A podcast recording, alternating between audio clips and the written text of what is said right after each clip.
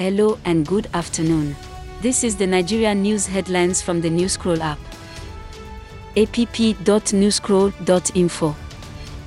I am Lola and today is June 17th, 2022. These are the main stories at midday on the Newscroll app. Number 1, the Pentecostal Fellowship of Nigeria, PFN, has won against a Muslim Muslim ticket ahead of the 2023 presidential election. Reports from the Daily Post. 2. House of Reps member, Shina Peller, dumps the APC party. Reports from the Daily Post. 3. For those who believe that I should not support Jagaban today, simply because of what I said about him in the past, should grow up. Femi Fani Kayode tells the News Nigeria. 4. Rabiu Kwankwaso affirms that victory is sure and Bola Tinubu nor Atiku Abubakar are threats to him.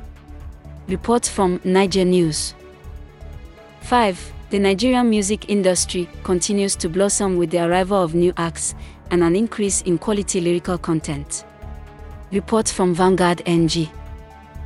This rounds up the top Nigeria news headlines on the Newscroll app at midday today.